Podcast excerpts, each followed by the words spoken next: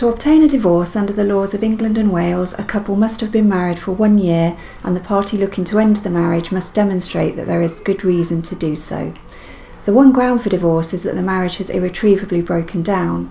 To establish that ground, however, a petitioner is required to establish one of 5 facts. The first fact is adultery.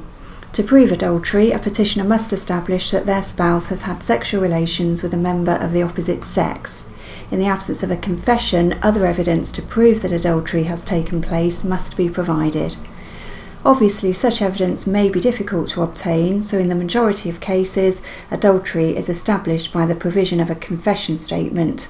There is no requirement to name the other party in the proceedings, and in fact, this is discouraged by the courts. The second fact upon which a petitioner is able to rely is unreasonable behaviour. It must be established that the other party's behaviour is such that it is unreasonable to expect the petitioner to live with that party.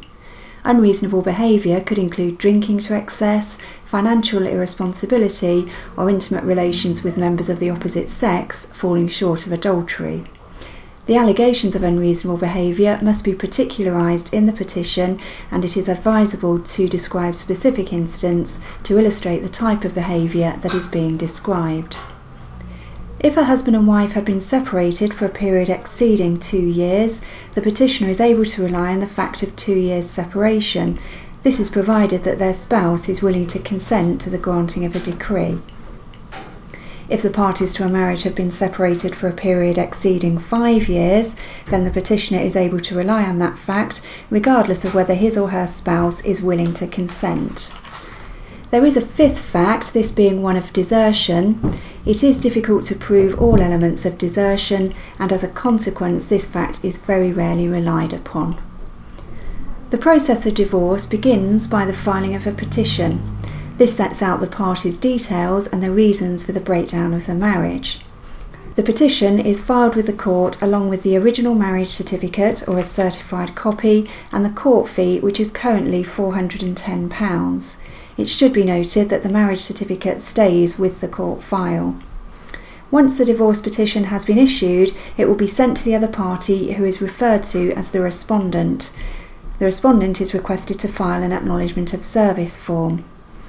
Completion of the acknowledgement of service form is only essential in proceedings where 2 years' separation is relied upon, as there needs to be evidence of the respondent's consent.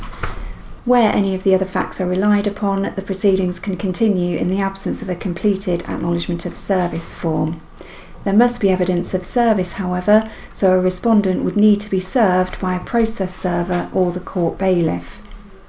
Once an acknowledgement of service form has been filed or the respondent has been personally served, the petitioner can proceed in requesting decree nisi. This is the first stage that a judge will actually consider the contents of the petition. If satisfied that the petitioner is entitled to a decree of divorce, the judge will grant a certificate which will enable the divorce to be listed for pronouncement of decree nisi. Once decree nisi has been pronounced, pronouncement of the decree absolute 6 weeks and 1 day later will be automatic upon application by the petitioner.